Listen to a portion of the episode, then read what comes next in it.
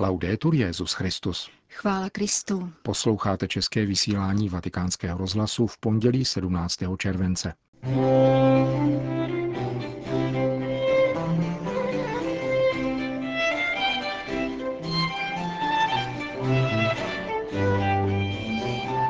V dnešním vysílání se vrátíme k setkání papeže Františka s pracujícími během pastorační návštěvy v Janově, o kterém jsme v den jeho konání pro nedostatek vysílacího času referovali pouze telegraficky.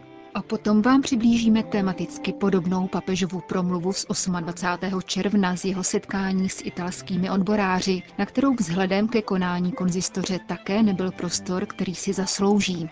Vysílání pak doplníme zprávami naší rozhlasové stanice. Hezký poslech přejí Milan Glázer a Jana Gruberová.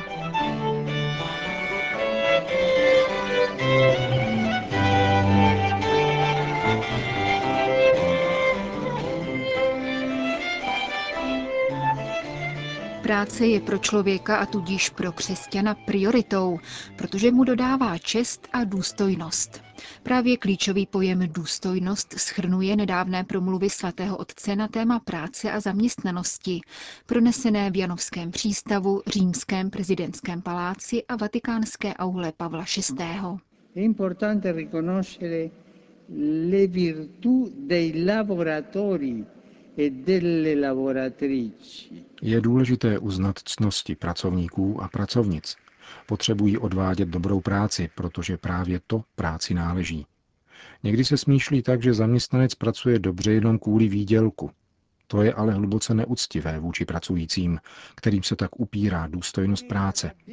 A ta začíná tehdy, když se pracuje dobře kvůli vlastní důstojnosti a cti. Per dignità, per onore. Práce je však pro papeže Františka zásadním tématem již od počátku pontifikátu. Dokazují to stránky apoštolské exhortace Evangelii Gaudium, věnované mužům a ženám, kteří se potýkají s každodenní pracovní nejistotou, jejíž neblahé důsledky sytí globalizovanou lhostejnost a vytvářejí kulturu odpisu. Cílem není výdělek pro všechny, nýbrž práce pro všechny, prohlásil Petrův nástupce na konci května v janovských ocelárnách Ilva před několika tisícovým publikem jejich zaměstnanců. Je nutné hledět bez obav, avšak zodpovědně na technologickou transformaci hospodářství a života a nesmířit se s všudy přítomnou ideologií, podle které bude ve světě pracovat polovina či dvě třetiny práce schopných lidí a ostatní budou pobírat sociální dávky. Musí být jasné, že skutečným cílem není výdělek pro všechny, nýbrž práce pro všechny. Bez práce pro všechny lidi totiž nebude ani důstojnost pro všechny. Non ci sarà dignità per tutti.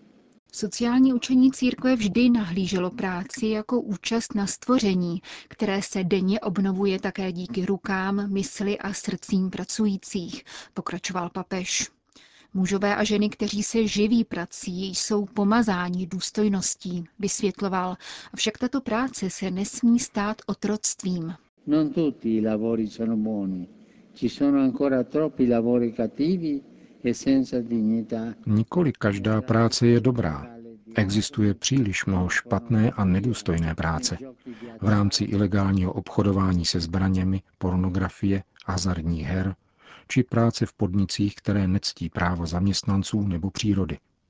Stejně tak je špatná taková práce, která je vysoce odměňována, protože se pracuje neomezeně a zaměstnání se neodděluje od života, až se nakonec práce stane životem.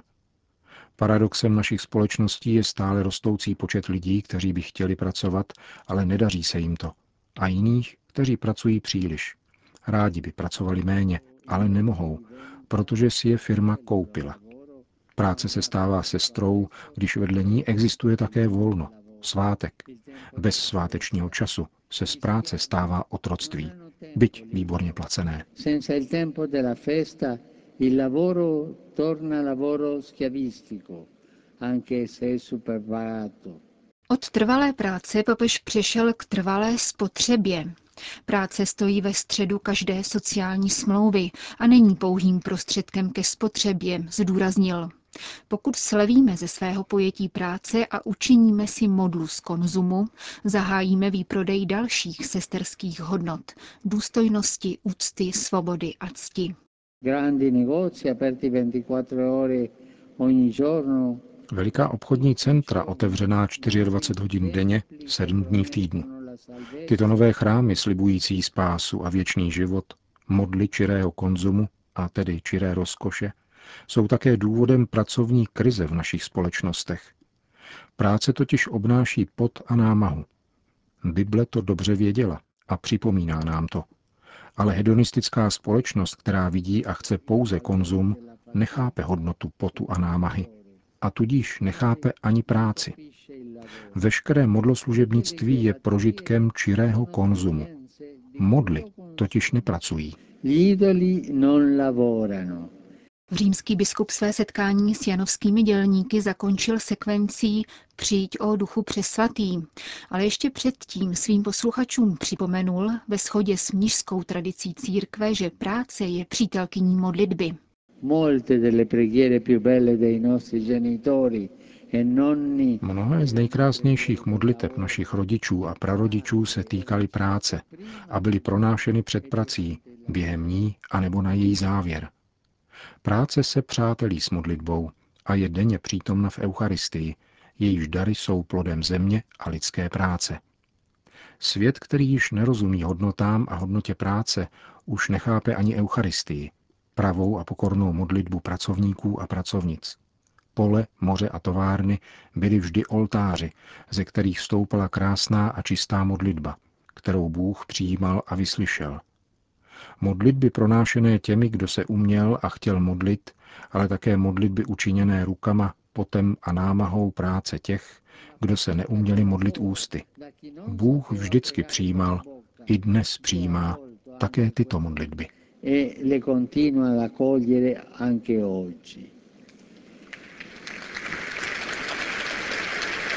Krátce po návštěvě Janova papež František v římském prezidentském paláci apeloval na tvorbu nových příležitostí důstojné práce, zejména pak pro mladé lidi, kterým pracovní nejistota a mizivá finanční odměna znemožňuje založení rodiny a seriózní plánování budoucnosti.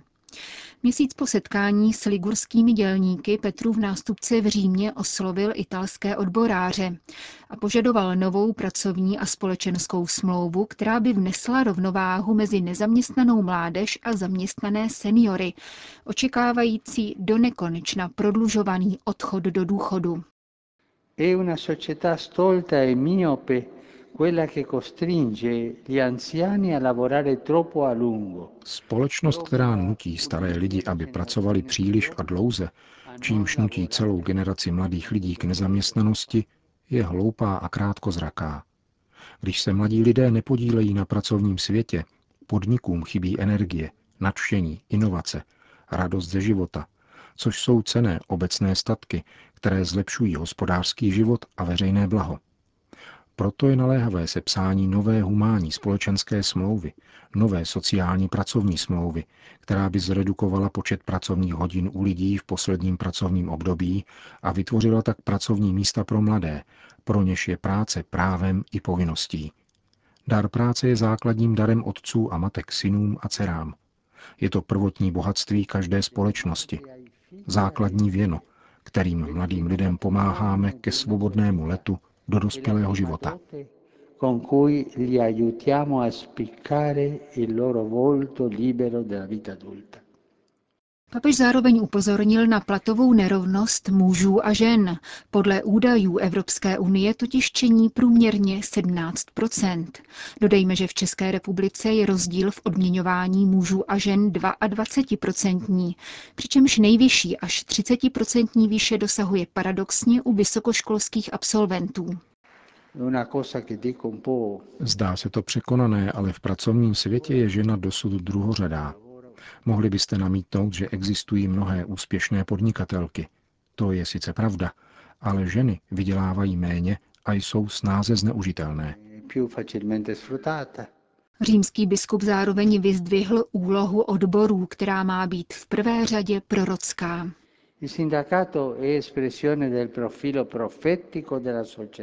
Odbory se rodí a opětovně povstávají po každé, když jako bibličtí proroci poskytují hlas těm, kteří jej nemají. Obžalovávají ty, kteří prodávají chudáka za pár opánků. Strhávají masku mocným, kteří pošlapávají práva nejslabších pracovníků. Hájí cizince, nejposlednější skartované. V našich společnostech pokročilého kapitalismu se ale vytrácí tato prorocká povaha odborů, které se začínají příliš podobat institucím a moci, kterou by naopak měli kritizovat. Odbory se postupem času příliš připodobnili politice, či spíše politickým stranám, jejich jazyku a stylu. Ai partiti politici, al loro linguaggio, al loro stile.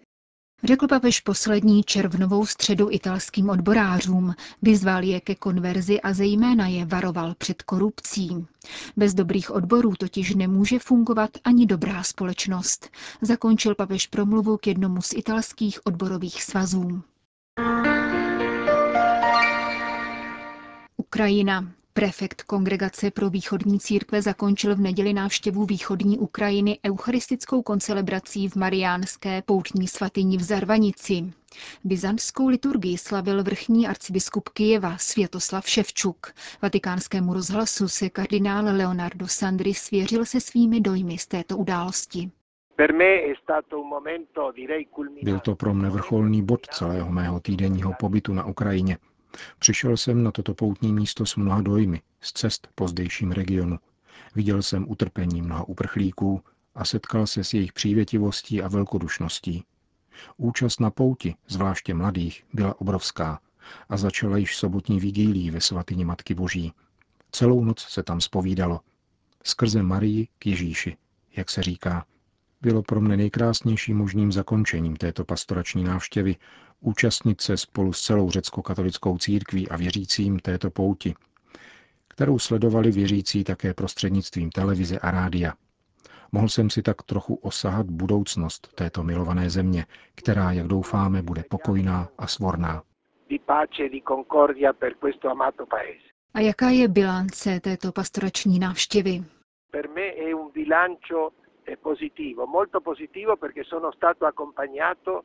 Bilance je pro mne velice pozitivní.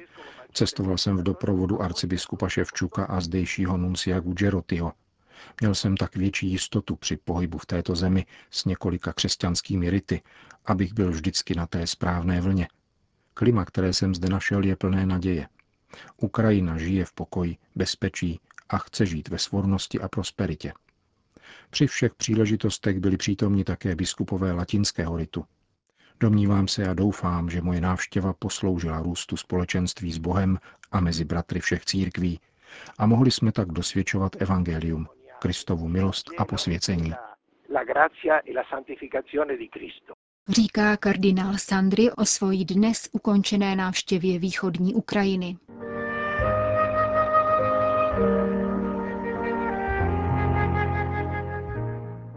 Nigérie.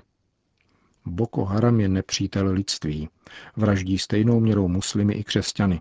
Jeho taktikou je vytváření teroru zabíjením bezbraných lidí. Říká tiskový mluvčí diecéze Majduguri otec Gideon Obasogie pro agenturu Fides těsně po výbuchu v jedné z mešit ve městě Majduguri, metropoli nigerijského státu Borno, kde bylo zavražděno dnes ráno osm lidí.